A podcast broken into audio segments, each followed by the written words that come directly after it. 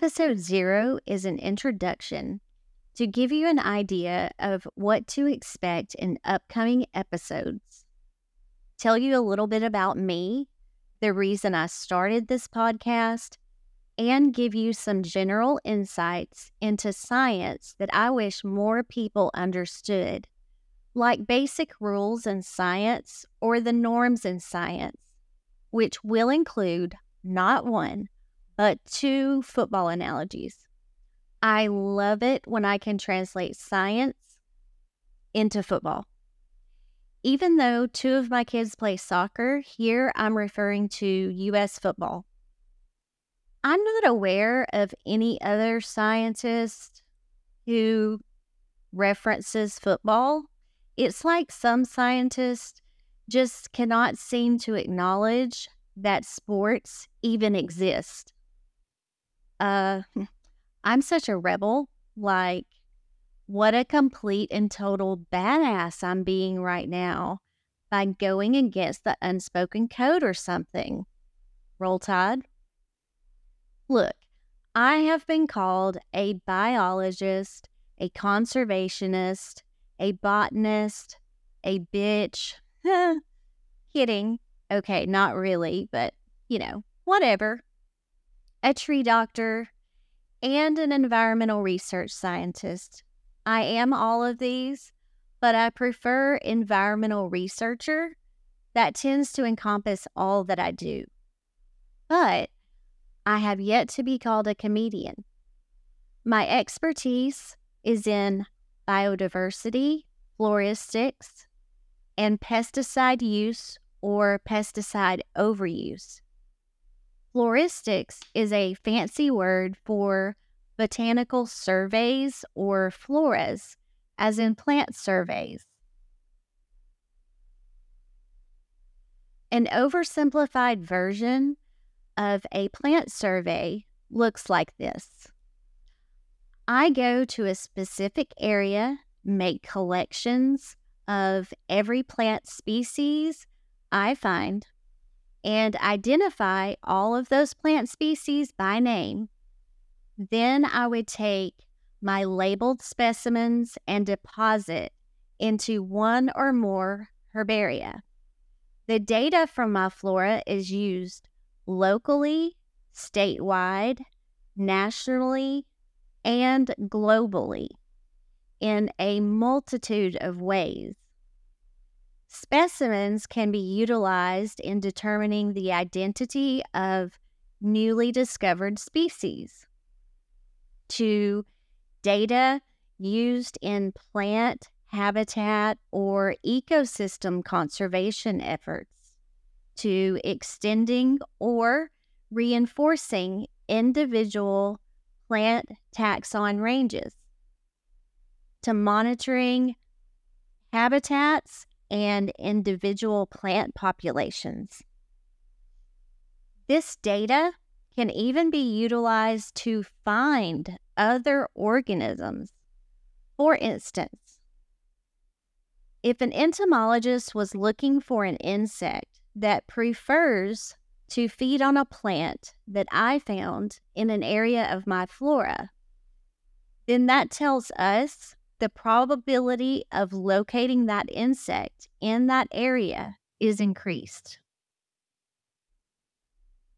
Currently, I am dedicated to adding data to the flora of Alabama and the flora of the southeastern U.S. I'll go into my research and research in general in the future, but if you have any questions, ask away. There are no stupid questions, and I am happy to answer you during the next episode, or I might possibly make an entire episode out of the question or comment that you submit.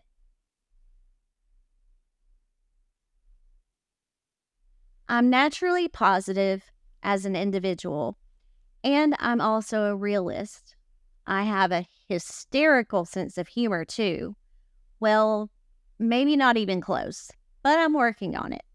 However, I prepared a little monologue that will give you the gist about why I started this podcast, maybe you have felt the same way.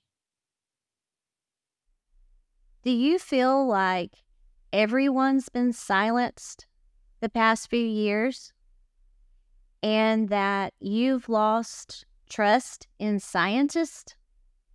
Have you noticed the loudest voices on the climate are activists and politicians? And science podcasts and other similar shows are hosted by journalists. Now, don't get me wrong, I am so happy to see people excited about science, but our voices as scientists are being drowned out in our own field by non scientists who don't even know if the guest that they just put on their TV show, their podcast, or their YouTube channel is even giving the audience accurate information. It may be true, it may not be, or it may be half true. And now that inaccurate information is being spread everywhere like it is absolute fact. Just because someone has a quote unquote great resume is meaningless. If you've ever hired anybody for a job, from a corporate position to a department head, to a person to cut your grass, then you know for a fact that looking good on paper doesn't mean anything. I want to know can you do the job? And when I hire, I know the ins and outs of that job, unlike a journalist, a politician, a bureaucrat, an activist. I mean, wouldn't you like to know the truth about what's happening to our planet? Are you tired of a world where all of our voices are drowned out by activists, politicians, bureaucrats, and journalists that are too busy presenting lies or half truths to make themselves or their donors rich while destroying the planet. Yes, destroying the planet and people's lives in the process. Huh. And they wonder from the US to the UN why no one will get behind their climate agenda. I ask you, rebuild trust with me and follow the science. But this time, we'll actually follow the science, or the scientist in this case. I am done being quiet and not having a voice. This is Biodiversity Adventures. I'm your host, Melanie T. This is not your average show, and I'm not your average scientist.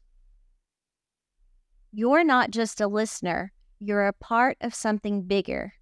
Together, we're going to create positive change, whether you're a nature nerd or a nature noob, it's for you. Or if you're someone who thinks, oh hell, I don't even like science, I bet I can change your mind. So let's geek out together. Obviously, based on the podcast title, this is a show about biodiversity. Each week, we'll embark on a journey of genuine exploration about biodiversity. What it is, why does it matter, what's at stake if we lose it, the issues, the current research, biodiverse locations, important organisms, and so much more. I'll be your trusted source for everything related to biodiversity, including learning about products that are more sustainable or that are just better overall choices because nothing's perfect. And you'll pick up some truly valuable tools that you can utilize no matter what industry you're in, or if you're retired, or if you're in school. Today, I want to start by sharing three science norms that everyone should know about science or scientists. Number one is nothing in science can be proven true, it can only be proven false. Let me say that again. Nothing in science can be proven true. It can only be proven false. And this is very hard for us to wrap our heads around because every one of us is accustomed to seeing the following scenario play out. Whenever we see the quote unquote expert that's been paid to appear on the news to talk about something. And that paid expert, usually a doctor, ends up saying something to the effect of, Yes, it's true. This study just published in XYZ journal proves it.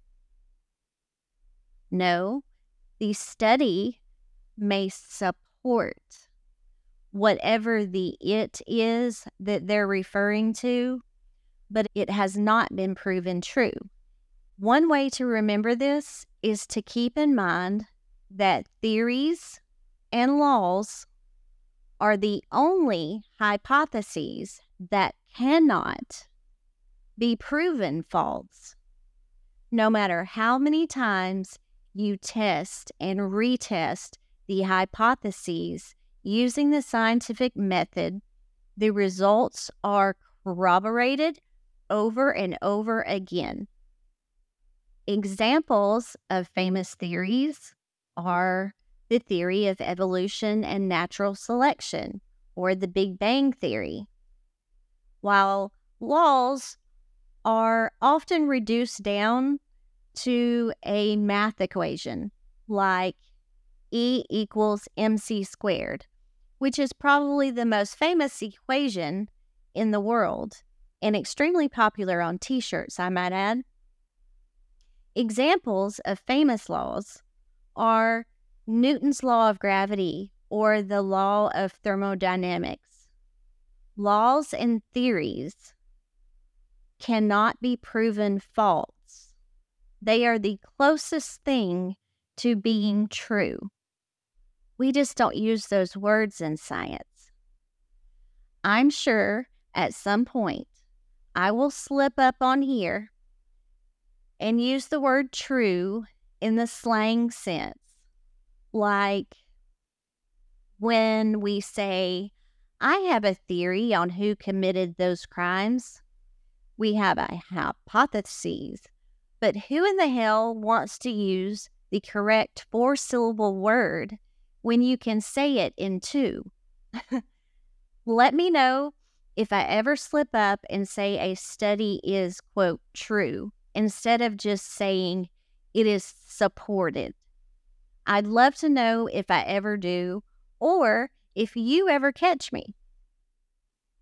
The second science norm is that scientists should be, let me say that again, should be ethical and unbiased, especially when it comes to talking about research and doing their own studies. Well, you know, we've had a little problem with that, and unfortunately, it's ever increasing. Whether you're whether you're thinking about the scientist who showed their biases during or after the pandemic, who even ignored or smeared some of the most amazing research happening at that time in places all over the world. Remember, There are scientists everywhere. Israel and Taiwan had several groundbreaking COVID studies that I bet you've never heard of. If you did and you attempted to share them, usually your profile was censored. Or scientists being paid to engineer or profit from pesticide studies to purposely engineer these to show or hide the desired results based on what that particular pesticide company would like to see in the data or what was acceptable. That's a shady business. And I don't consider any of these kinds of individuals as scientists. If they worked for a government organization, they should be fired and never allowed to work as a scientist ever again. They don't deserve the title. Now, on occasion, some bias does happen during studies by accident, like when a researcher accidentally makes a design flaw that produces bias in some way.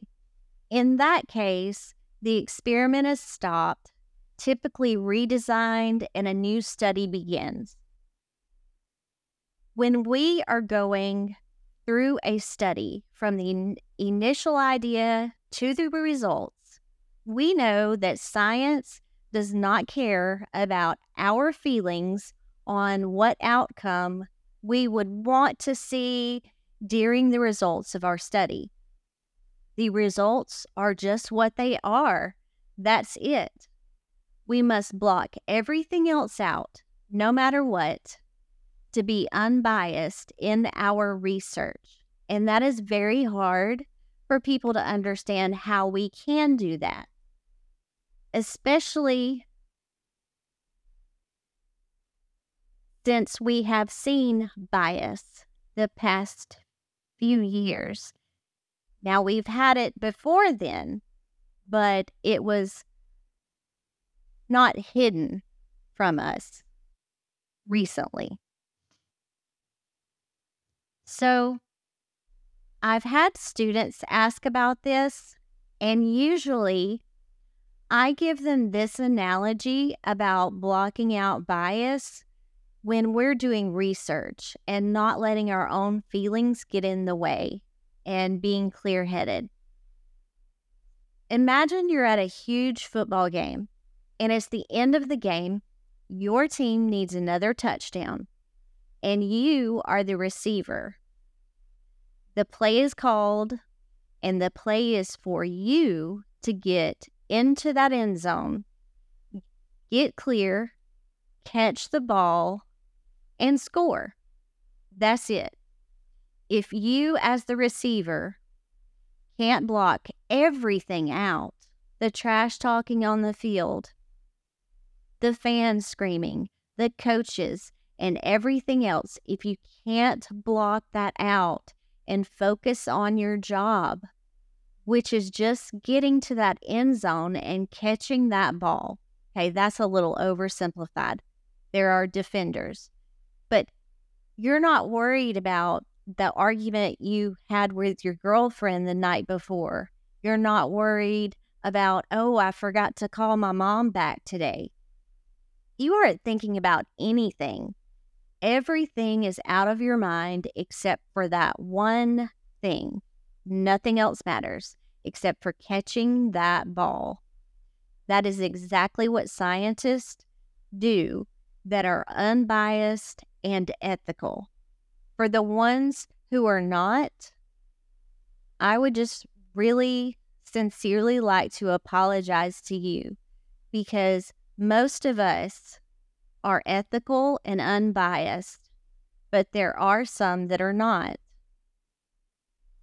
And if you are on social media and you're friends with someone who is a scientist, who is constantly, not occasionally, but constantly making political post after political post after political post about anything.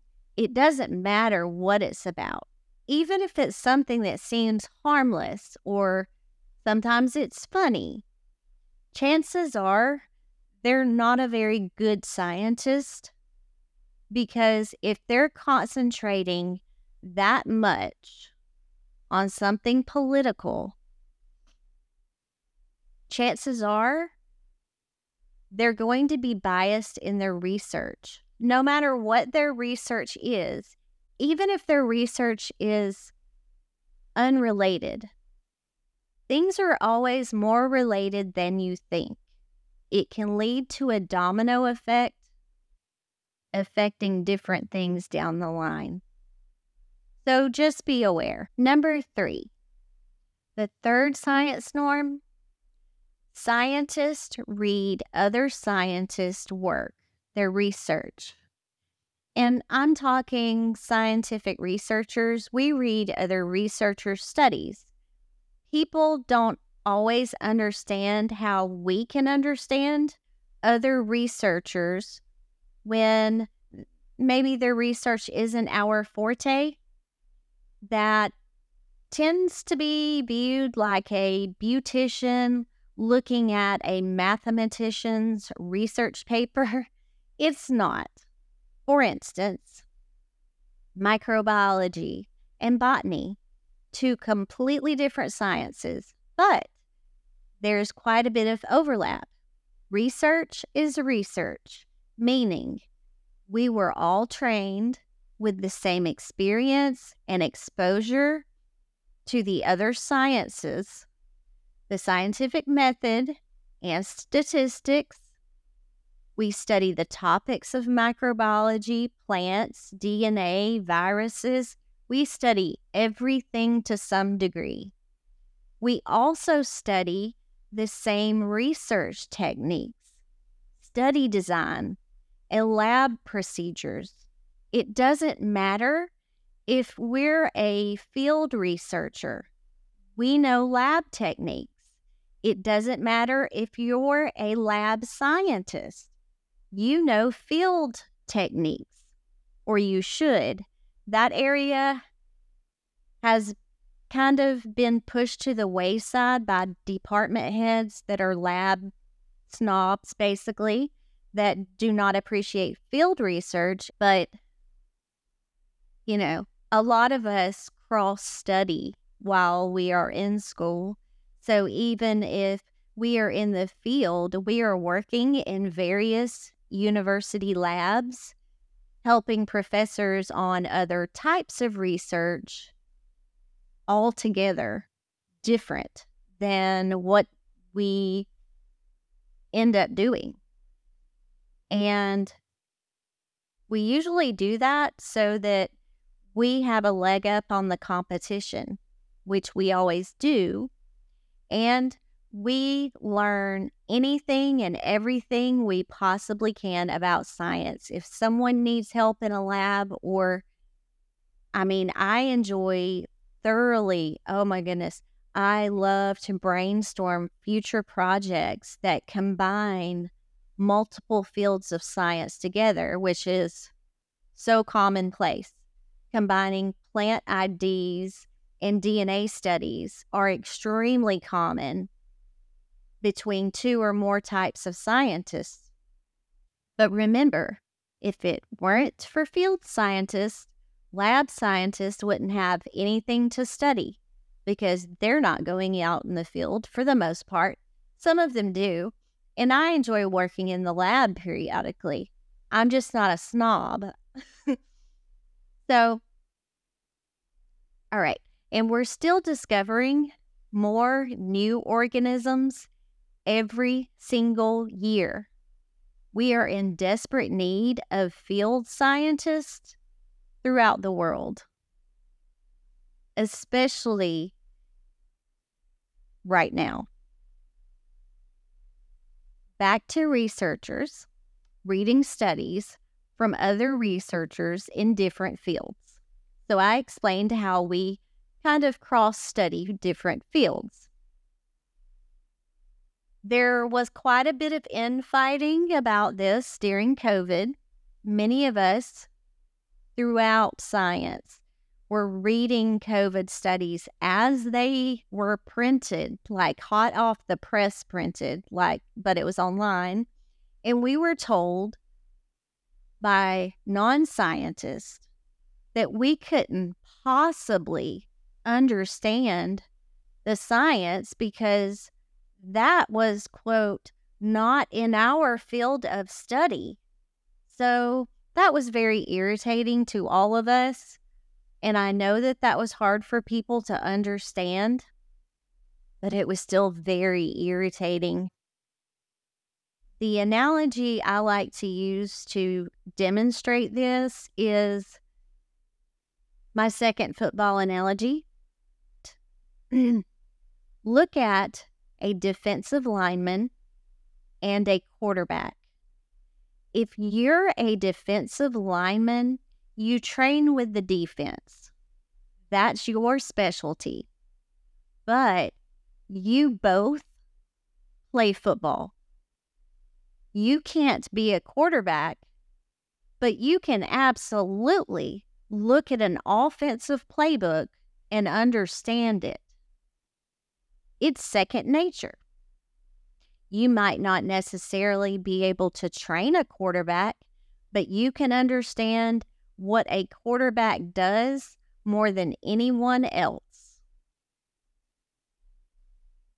So, really quick, the three norms in science that we just talked about were one, nothing in science can be proven true, it can only be proven false. A study either supports a hypothesis or it proves that it is false. Two, scientists should always be unbiased and ethical. Three, scientific researchers can absolutely understand each other's studies, no matter what field of science their forte is in. Just think about the quarterback and the defensive lineman analogy. Now, just to give you a little sneak peek for the first episode,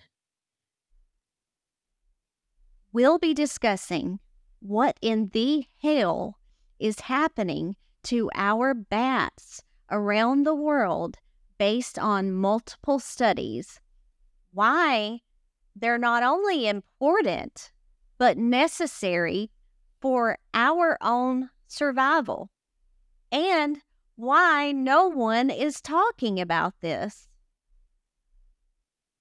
Lastly, today, I want to leave you with several facts about biodiversity that will get you in the mindset for our first full episode. Biodiversity loss is the most important environmental concern around the world. Biodiversity loss the most important environmental concern. It's number one. There is nothing else that matters more. And this is the most important information that you will ever learn from me.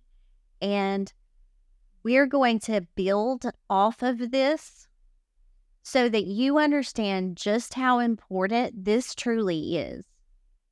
The top five issues affecting biodiversity loss are habitat loss, invasive species, pollution, population, and overuse, overharvesting.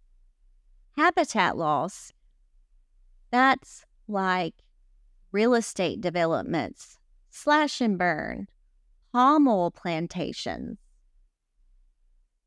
invasive species those are harmful aliens like plants, animals, and other organisms that include predators, diseases, and competitors that displace our native species.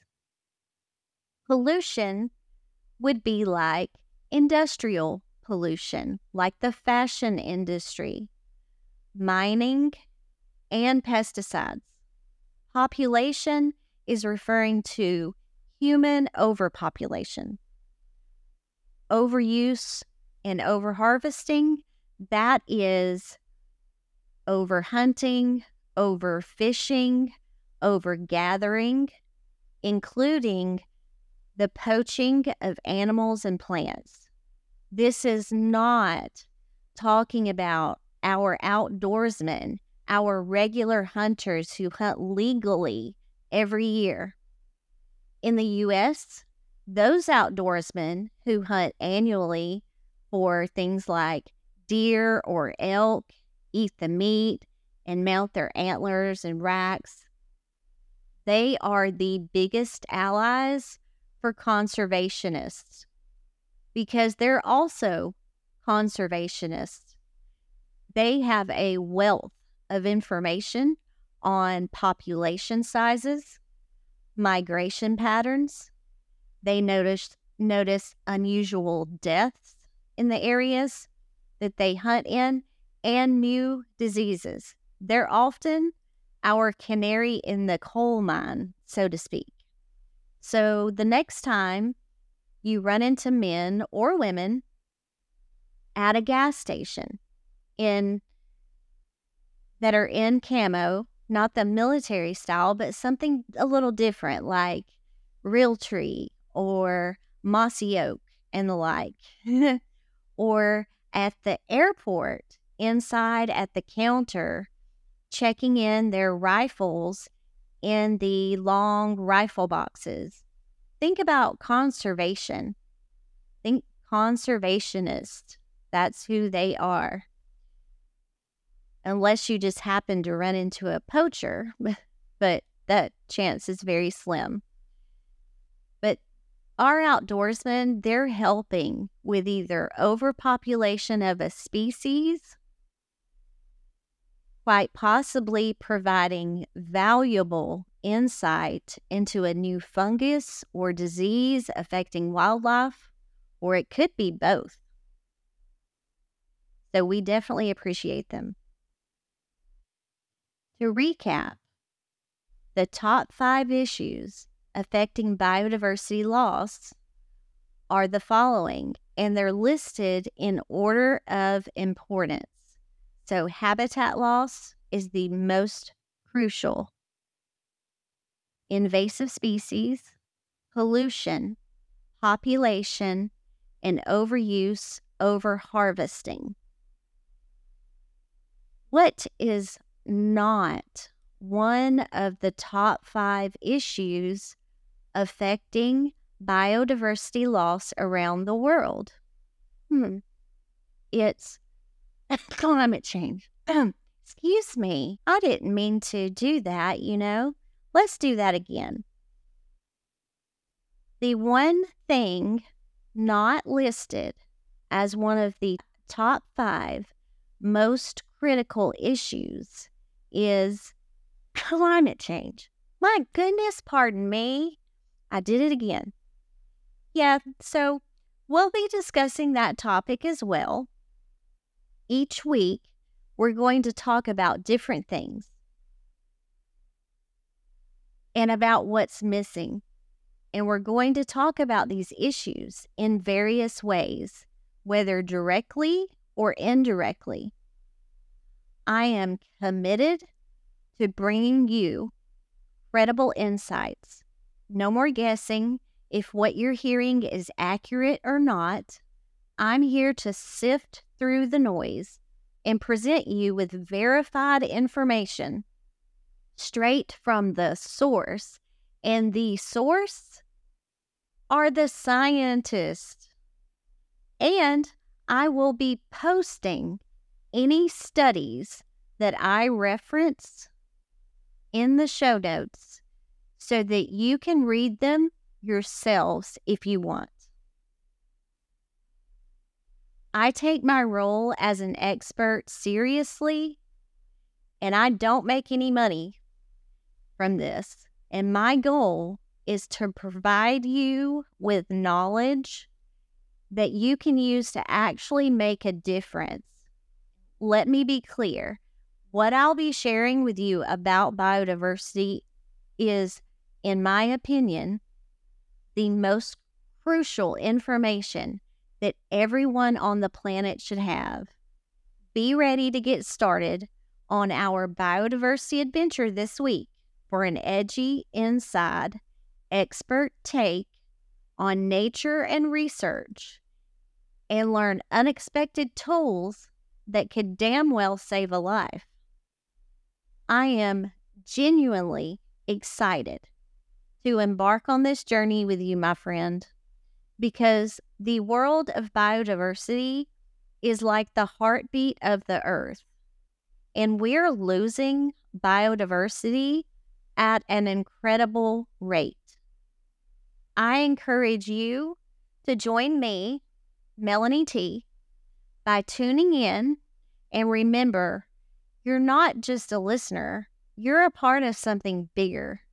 Together, just by listening to my podcast, we're going to create positive change in our remarkable world. So go follow Biodiversity Adventures now and don't miss out. I will see you this week and you can tune in and geek out.